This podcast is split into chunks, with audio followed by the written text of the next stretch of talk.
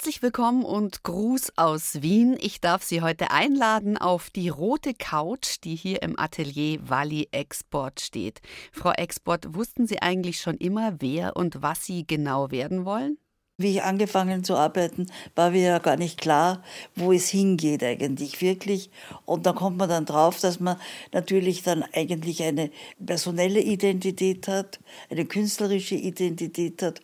Und dann bemerkt man plötzlich, wie sich diese Identitäten aufspalten, ja, immer mehr werden. Es sind keine Fragmente, sondern jedes Aufspalten ist eine neue, vollständige, hundertprozentige oder tausendprozentige neue Identität. Zu Gast bei Caro Matzko. Wali Export, Pionierin der Performancekunst. Mein Sohn hat tatsächlich sie als Thema im Abi gehabt und hat gesagt, mega cool, echt, du triffst Wally Export, Caro, das ist ja der Wahnsinn. Dann habe ich gesagt, was weißt du noch vom Abi? Und dann hat er gesagt, ja, die coole Zigarettenschachtel. Können Sie sich erklären, warum das bei den jungen Leuten gerade so hängen bleibt, diese Zigarettenschachtel? Die Zigarettenschachtel, die ist entstanden. Ich habe mir meinen Namen selbst gewählt, selbst gefunden und auch gemacht. Ja, Export, Wally, Export. Wally war ein Nickname also ein Nickname ja in, schon in meiner Jugend und so. Und Export habe ich mir gefunden, weil ich dachte, was will ich machen mit meinen Gedanken, mit meinen Ideen? Ich möchte sie exportieren. Also ganz, ganz einfach und ganz simpel eigentlich. Raus aus meinem Kopf, raus aus meinem Körper, raus aus meinem Ich und hinaus in die Welt, wie man sagen kann, exportieren. Und darum bin ich dann bei dem Namen. Ich habe mir mehrere Sachen überlegt, auch international und andere. Aber ich habe mir gedacht, na, Export ist das Richtige für mich. Export. Und einmal bin ich in der Nacht gesessen, ich habe Smart Export geraucht, ja. Und einmal bin ich in der Nacht wo gesessen, in einem Kaffeehaus, und habe mir gedacht, das ist es. Das ist das Objekt, was ich nehmen werde für meinen Namen. Da steht schon Export von Wien, von Österreich, alles steht drauf auf der Packung, immer und überall, sempre et unique. Da habe ich da mein kleines Foto hineingegeben und von Smart Export habe ich gedacht, gut, Smart bin ich ja sowieso auch, aber ich gebe Wally drüber. Und darum ist ganz einfach diese Zigarettenschachtel entstanden. Es ist nur ein Objekt und das ist jetzt die MoMA in New York. Ein Objekt, das reicht. Und so ist dieses Zigarettenobjekt entstanden. Ihr Geburtsname ist ja Waltraud Lehner. Was können Sie als Walli Export tun, was eine Waltraud vielleicht noch sich nicht getraut hätte? Diese Bemerkung stimmt ein bisschen, ja, was man vielleicht sich nicht getraut hätte, die Wahl des Künstlernamens, ja, mir auch eine andere Identität gab. Waltraud Lehner hatte ich eine andere Identität. Ich bin Waltraud Lehner geblieben, natürlich. Und ich habe es auch als Waltraud Lehner gemacht. Aber wenn man eine zusätzliche Identität sich noch erarbeiten kann, erfinden kann, ist natürlich noch ein zusätzlicher Kampfkompagnon dabei. Wie soll ich sagen, man vervielfältigt sich und das ist das Wichtigste mir gewesen. Als Waltraud Lehner habe ich die Sachen gemacht, aber als Waltraud Lehner hätte ich mir manches nicht getraut.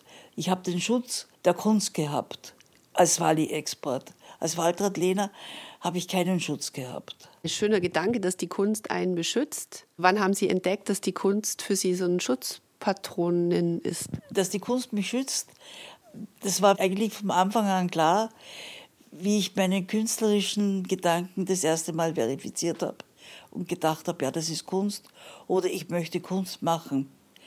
Und wenn man dieses Ziel hat oder wenn man diese Leidenschaft dazu hat, dann ist es auch ein Schutz weil man in diesem Schutz natürlich dann sich richtig entfalten kann, ja, und breit machen kann und vervielfältigen kann. Das ist dieser Schutz, den ich dann brauchte, um es wirklich zu tun. Waren Sie auch, als Sie dieses Label begründet haben für sich diese Marke, die Sie selber sind? War das aus einem Gestus der Wut heraus, dass Dinge Sie in Ihrem Leben wütend gemacht haben, dass Sie gesagt haben, so und jetzt passt mal auf, jetzt komme ich zurück als Wally Export? Nein, das war es nicht oder was. Das war die Überlegung war nicht so oder was. Ich war wütend schon als Kind auch, weil ich nicht machen konnte oder nicht machen durfte was ich wollte. Aber das ist nicht so sehr der, der Erziehung meiner Mutter oder meinem gesellschaftlichen Umkreis zugeordnet oder was, diese Wut, sondern allgemein eigentlich, allgemein. Nach der Erstkommunion, ich war im Internat und nach der Erstkommunion wollte ich gerne in die heilige Messe gehen und die Hostie empfangen. Das war für mich ein Ritual, das war faszinierend, ja. Und ich bin dann in der Schule, ich bin im Internat in die erste Messe gegangen von den Klosternonnen, in die zweite Messe gegangen von der Schule und dann noch vielleicht in eine dritte Messe gegangen und so. Und bin eigentlich nur dorthin gegangen, um die Heilige Kommunion zu empfangen. Ja, das war mir das Wichtigste. Das Rundherum war mir nicht wichtig. Da wurde ich dann entdeckt dabei und dann haben sie mich geschimpft und gesagt, das ist eine Sünde, man darf nur einmal zur Kommunion gehen. Und ich dachte mir, das ist eigentlich ungerecht. Wenn ich öfter zur Kommunion gehen möchte, warum darf ich das nicht öfter zur Kommunion gehen? Also diese Sachen waren, die haben mich wütend gemacht, ja, weil ich es nicht verstanden habe, dass ich das nicht machen durfte, weil es war ja, ich habe ja nicht empfunden, dass es etwas Schlechtes ist, dass, dass ich da irgendetwas Leid zufüge oder so. Nicht? Aber die Nonnen konnten es nicht vertragen und so. Nicht? Ja. 1 zu 1, der Talk auf Bayern 2. Caro Matzko im Gespräch mit Wali Export von der Klosterschule zur Genitalpanik. Wali Export von der Klosterschule zur Genitalpanik. Das äh, klingt schon fast nach einer Bildschlagzeile. Was? Sie haben jetzt ja gerade so schön erzählt, dass Sie eigentlich diese katholische Prägung als was Schönes auch empfunden haben. Was hat Sie an diesen Ritualen der katholischen Kirche fasziniert? Das waren die Rituale selbst und so, die mir eigentlich so Geschichten erzählt haben, die mir beigebracht haben oder die mir nahegebracht haben, was sind Rituale, was sind Zeremonien. Es ist ein anderes Denken dann. In der Nachkriegszeit hat es kaum Rituale gegeben, aber es hat Bedrängungen gegeben, weil in der Nachkriegszeit wir gelebt hatten. Und die Rituale haben mich frei gemacht.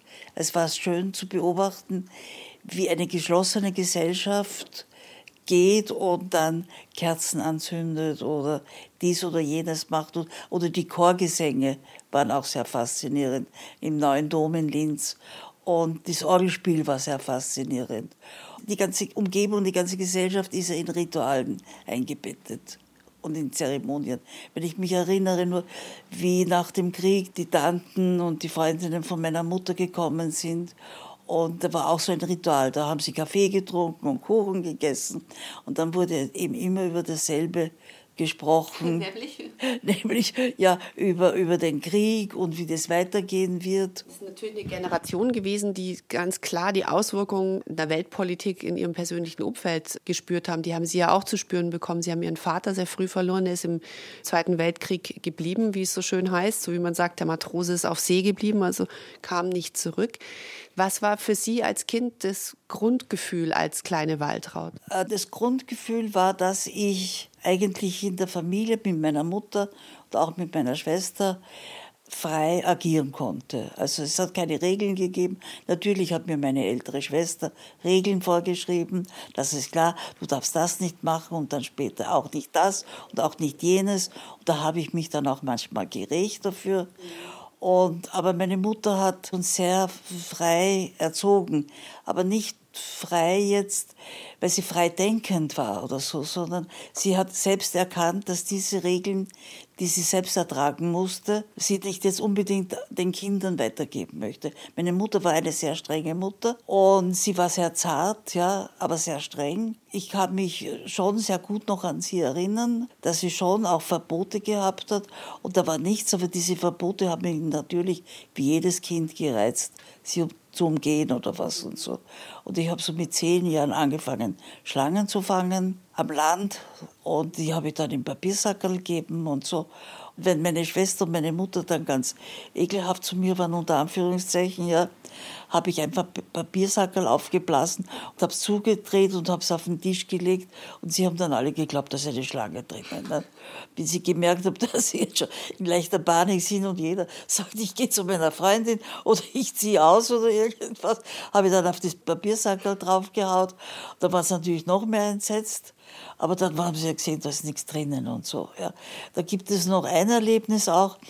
Ich habe die Schlange in meinem Nachtkastenlader drinnen gehabt, ja.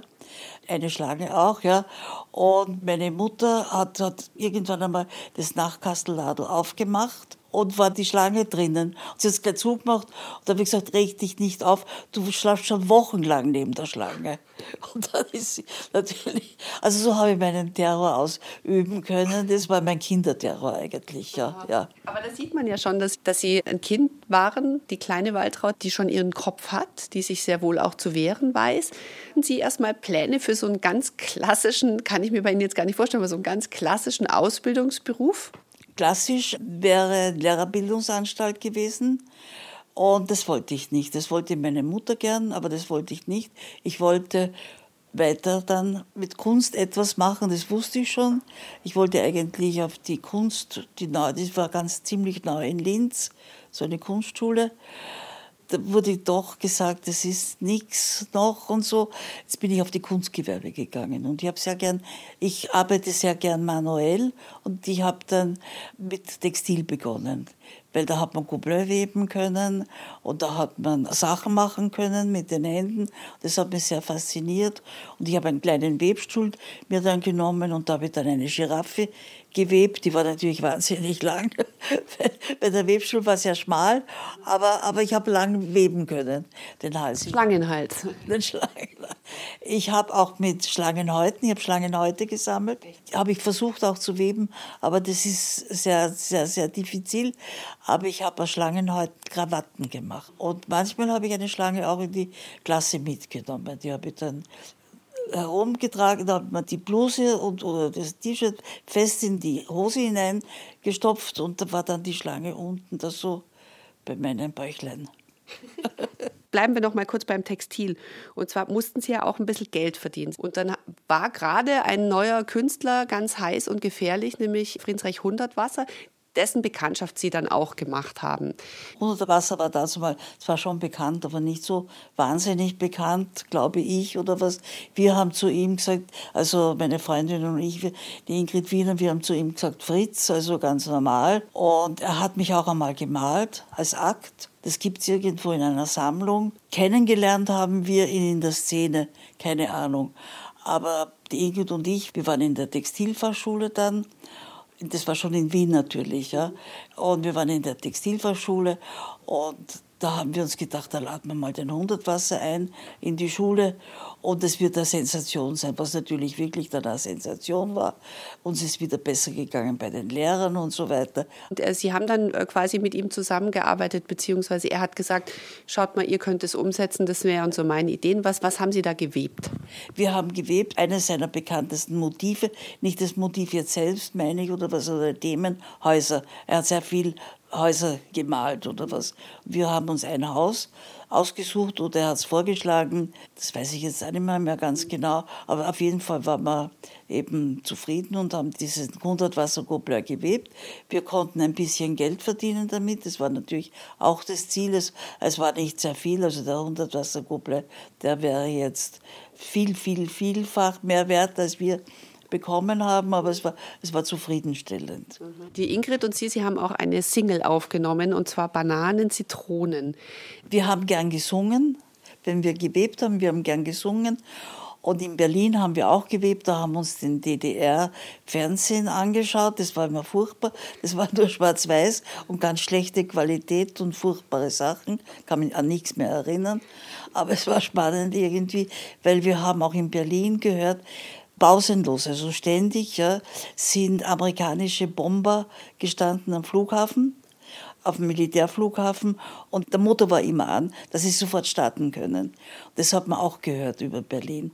Und dann hat man gehört in Telefonkästen, die es dazu mal noch gegeben hat, pausenlos knacksen.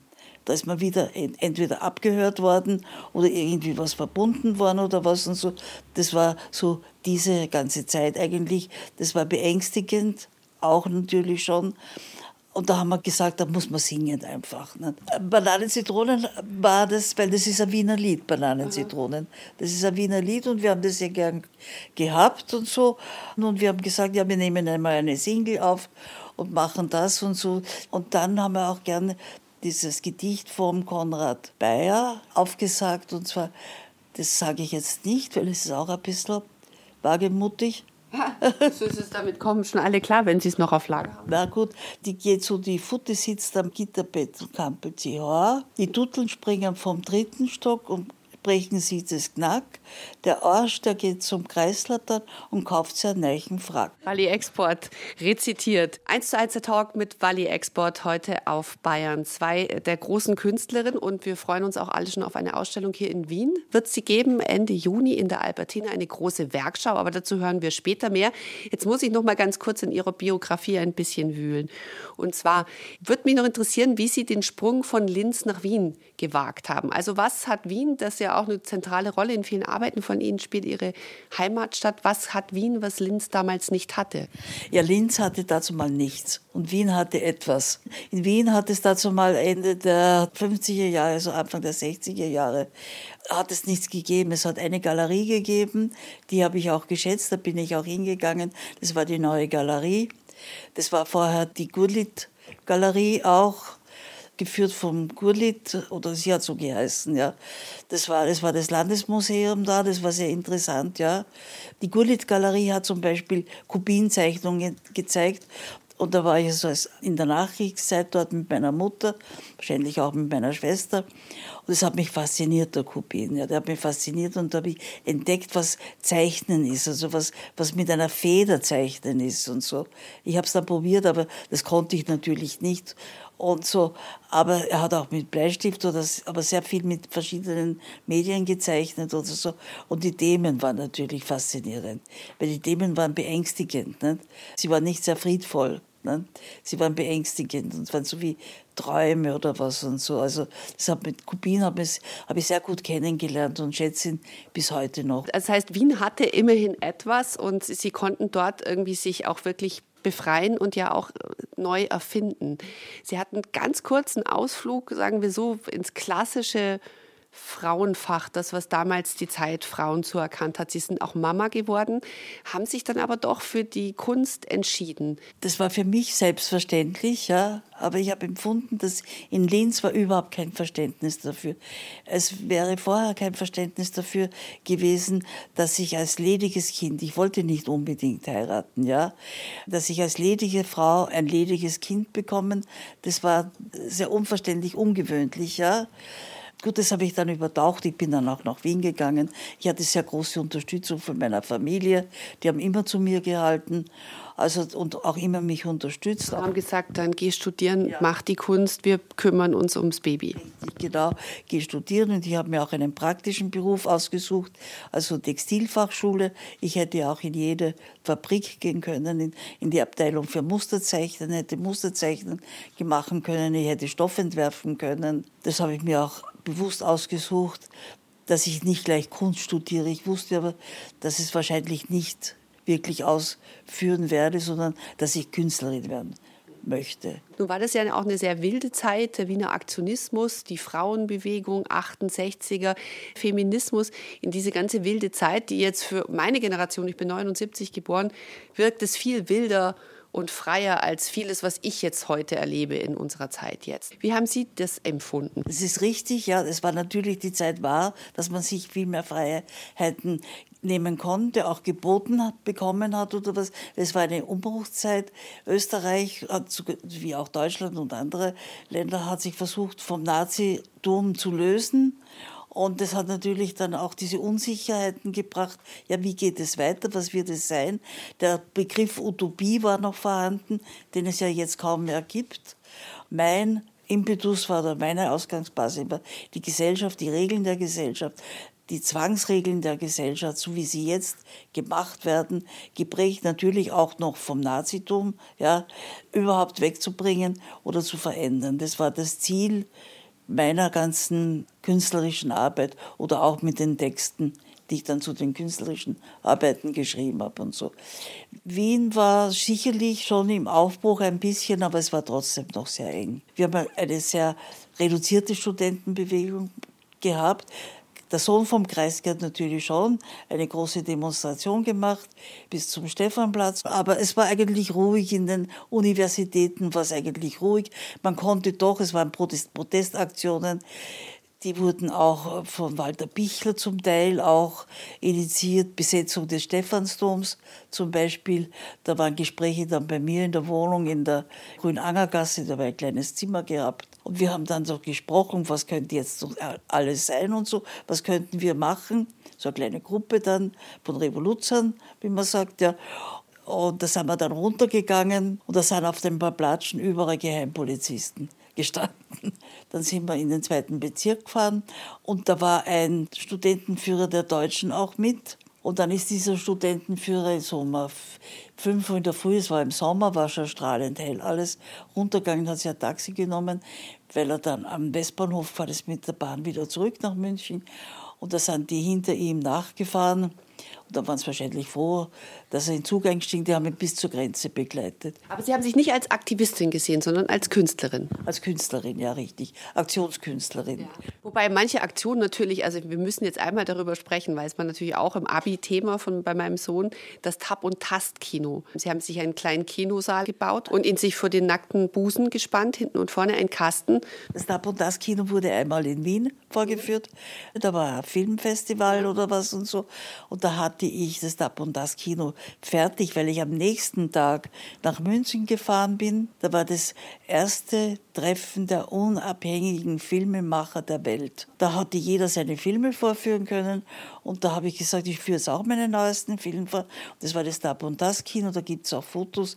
Da war so eine kleine Gruppe der Filmemacher. Wir sind dann gegangen, da am Stachus herum, ja, und da bin ich dann auch dort gestanden. Das ist ein, wirklich ein kleines Kino, es ist ein mobiles Kino. Es, hat, es gibt ja auch mobile Kino, hat schon in den 20er Jahren gegeben. Und auch schon in den 20er Jahren hat es Tastfilme gegeben, die man betasten konnte, das Filmmaterial. Ja. Aber die Leinwand waren ja Sie, oder? Aber die, jetzt habe ich ja das äh, erweitert, wie man sagt. Ja. Mhm. Die Leinwand ist eine reale Leinwand, nicht eine Zelluloid-Leinwand, sondern das ist die reale Leinwand und das ist mein Busen. Ja. Und diesen kann man, Brüste sind sehr ein Symbol in der Gesellschaftsgeschichte, in der Kunstgeschichte. Ja, ein beliebtes Sujet. Ein beliebtes Sujet, wie Sie sagen, richtig, ja. Und so, und darum habe ich das auch gemacht und gesagt, aber dass dann nicht jeder ins Kino gehen muss, dann gehen wir eben auf die Straße hinaus. Mhm. Und da kann es sein. Und der Film war zuerst, glaube ich, waren es 33 Sekunden, aber ich glaube, das habe ich dann geändert, das war zu lang. Dann waren es, glaube ich, nur mehr 13 Sekunden. Und da habe ich mich nach John Cage irgendwie gerichtet auch. Was da alles an kunsthistorischem Überbau auch drin steckt. Was übrig bleibt beim Publikum ist natürlich, Wally Export, das ist die, die mit dem Kasten umeinander stolziert ist, mit den nackten Busen. Was natürlich entlarvend war bei dem Filmmaterial, das man sich ja im Internet auch anschauen kann, ist die Blicke derer, die das Tap- und Tast-Kino quasi besucht haben mit den Händen. Das heißt, dieser Voyeurismus, den haben Sie ja quasi damit komplett entlarvt. War es das, worum es Ihnen ging? Richtig, genau. Das war das Spannende, mit dem habe ich nicht gerechnet, das war nicht intendiert, das war überhaupt, das war das Spannende, der Blick auf plötzlich. Wenn, wenn man dann wirklich da steht und jemand fasst da rein, wie haben Sie sich dabei gefühlt?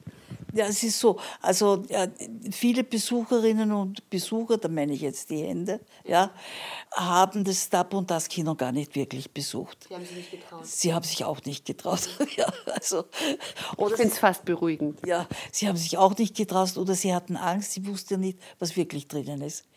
Vielleicht ist dann so ein Zwickerl drinnen oder irgendwas. Und so, die schauen nur ganz unschuldig und wer weiß, was da drinnen ist oder was und so. Es waren nicht so viele, ich weiß nicht, ich habe gesagt, vielleicht 13, 14 oder 12 oder was und so. Das war nicht ausufernd oder so, ja. Und wenn, dann war eine ganz zarte, schnelle Berührung und dann war es wieder aus.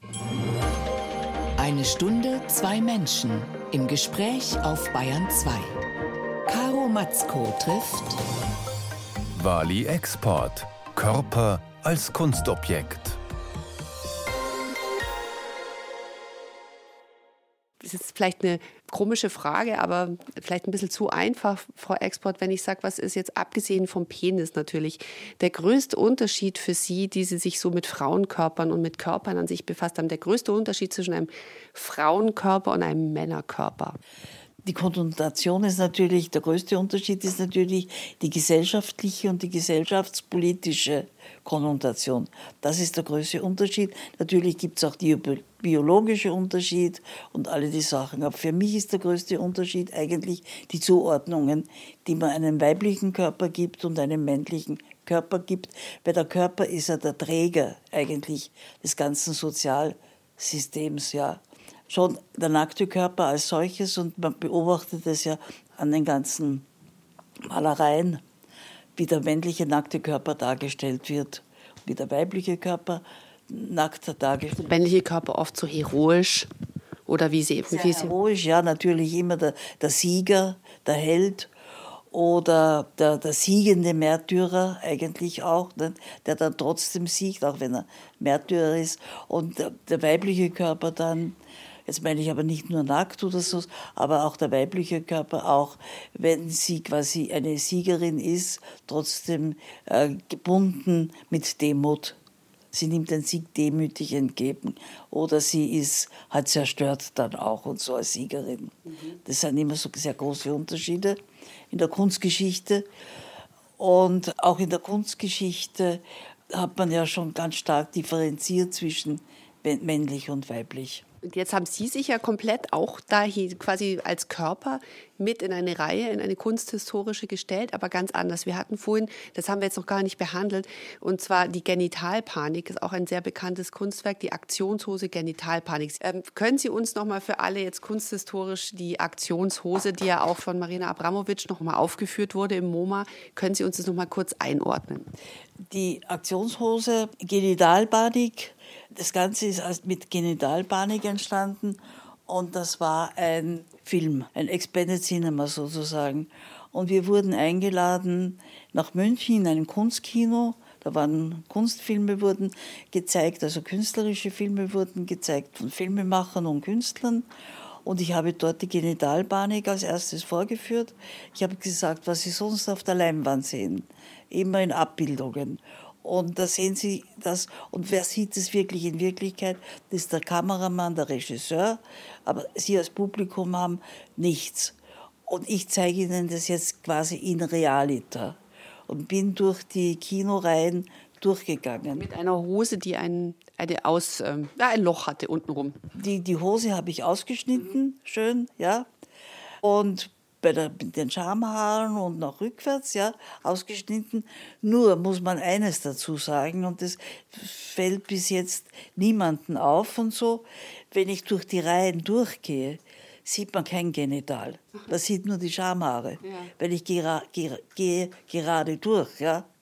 Und bin durch eine Reihe durchgegangen und dann, ja, da habe ich schon gemerkt, hinten gehen die Besucher und Besucherinnen raus. Und da habe ich gedacht, ja, lass sie rausgehen. Das ist immer so bei Filmen. Wenn künstlerische Filme gezeigt wurden, sind ja immer die Leute raus oder reingegangen, so wie es ihnen gepasst hat. Das war ganz was Normales, war auch normal für mich. Aber sie sind ein bisschen ängstlich gegangen, habe ich mir gedacht oder was und so.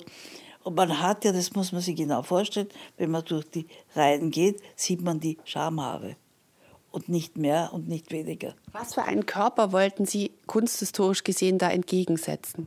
Den selbstbestimmenden weiblichen Körper, der selbstbestimmt wird durch die Frau selbst, wie er dargestellt wird. Und es gibt ja fast, Malerinnen haben das auch versucht, natürlich klarerweise haben sie es versucht, ja.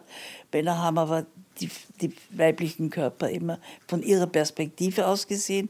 Und ich wollte zeigen, wie ich den weiblichen Körper, meinen Körper aber auch darstelle in einem kunstgeschichtlichen, filmischen Zusammenhang. Bali Export. Am 23. Juni 2023 eröffnet die Albertina eine große Werkschau.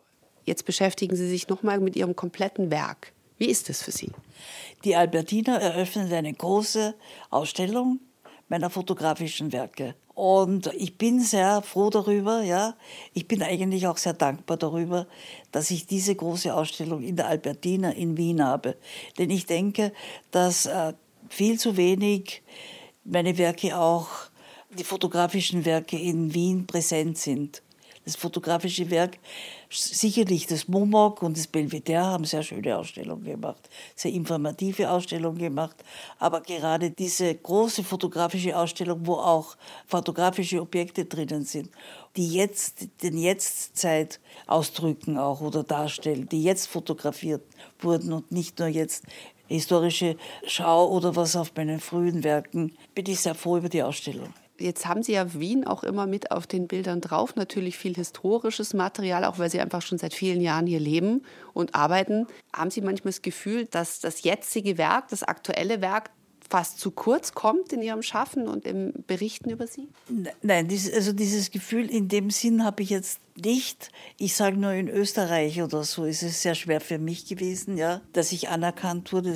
woran liegt das? Es hat wahnsinnig lang gedauert. Ich weiß es nicht, woran es liegt. Vielleicht war das, weil ich eben gesagt, deutlich gesagt habe, ich bin Feministin, ich habe mit Konzeptkunst gearbeitet, ich habe mit, mit Aktionen, Performances gearbeitet, Filme gemacht und so. Und ich glaube, das war sehr schwierig für den österreichischen Kulturjournalismus oder die Kultur- und Kunstrezeption damit klarzukommen, dass man vielfältig ist, ja, und dass es nicht eine Linie gibt und nicht eine andere Linie gibt. Es ist für die Rezeption es ist sehr einfach eingeordnet zu werden macht Objekte und dann vielleicht noch ein bisschen Fotografie. Oder, oder macht Fotografie, aber dann noch kleine Objekte oder so irgendwas dazu oder so. Ich habe ein sehr unterschiedliches, vielfältiges Kunstempfinden und ist es schwierig, dann eingeordnet zu werden, wenn man vielseitig ist? Ja, es war sehr schwierig, weil eben die Rezeption sehr eng auch war in Österreich. Es hat lange gedauert hier, bis mein künstlerisches Werk und ich als Künstlerin auch in Österreich akzeptiert wurde oder gesehen wurde, könnte man auch sagen, ja. Warum sind Künstlerinnen immer noch nicht so publik geworden und haben so einen großen Bass bekommen wie viele männliche Künstler? Das ist klar, das, das zieht sich natürlich über die Jahrhunderte hinweg, aber natürlich hat es auch in diesen Jahrhunderten Ausnahmen gegeben, wo Künstlerinnen sehr gewürdigt wurden mit ihren männlichen Kollegen. Bei uns ist es so, dass immer noch die Unterdrückung der Frau stattfindet. Auch wenn man sagt, ja, sie kriegt jetzt ein bisschen mehr bezahlt, aber sie kriegt nicht dasselbe bezahlt. Sie hat mehr Rechte, aber sie hat nicht dieselben Rechte. Sie hat weniger Pflichten, aber sie hat nicht dieselben Pflichten. Sie hat ganz andere Pflichten. Mann muss Geld nach Hause bringen, Frau muss Kinder aufziehen zu Hause. Das sind so quasi die familiären Pflichten, die der Staat voraussetzt, dass das so passiert in dem System Kindererziehung oder, und Staatsbürger schaffen und so. Also das sind immer noch ganz große Unterschiede. Man nähert sich ein bisschen an, aber man wird sich wahrscheinlich noch jahrelang oder jahrzehntelang nicht genau annähern, weil auch die wirtschaftlichen Situationen immer schlechter werden überall in jedem Land oder was. Natürlich wird dann die Frauenarbeit, wenn sie gebraucht wird, ausbeuterischer wieder bezahlt, ja. Und wenn, wenn keine Arbeit gebraucht wird, weil alles mechanisiert wird, jetzt hat man schon diese ganzen Vorahnungen, was alles der Computer machen kann. Man weiß ja schon viel, er kann dann noch mehr machen oder was unter Umständen. Wahrscheinlich schon. Und dann wird die Frau auch wiederum den Arbeitsplatz verlieren und für Kinder sorgen sollen oder müssen. Aber ich, ich nehme an, dass sich viele Frauen dem weigern werden. Und ich denke, was es geben muss. Es muss, das hat mir so mein Gefühl, es muss in diesem Begriff, also ich will es ja nicht auf Feminismus jetzt festlegen, aber Frauenbefreiung oder Frauenbefreiung oder was und so, ich glaube, da wird es noch Revolutionen geben. Können Sie sich denn mit dem Begriff Feminismus anfreunden? Natürlich, ich habe auch die Ausstellung Feminismus und Kunst genannt in den 1976er Jahren in Wien, auch mit dem Ausstellungskatalog oder was. Natürlich ist Feminismus, es ist ein Ismus, das ist richtig klar, es ist ein Ismus, aber besser ein Ismus als wie nichts, muss ich sagen. Aber man kann natürlich schon jetzt nachdenken, wie man diese Bewegung anders nennen könnte. Aber wichtig ist es doch noch, sie einmal so zu benennen, bis andere Ausdrücke geprägt werden. Neue Labels für den Feminismus, das wünscht sich eine Künstlerin, die ihr eigenes so wunderbar kreiert hat. Wally Export, ich freue mich wie Sie sehr auf die Ausstellungseröffnung am 23. Juni 2023. Herzlichen Dank für das Gespräch.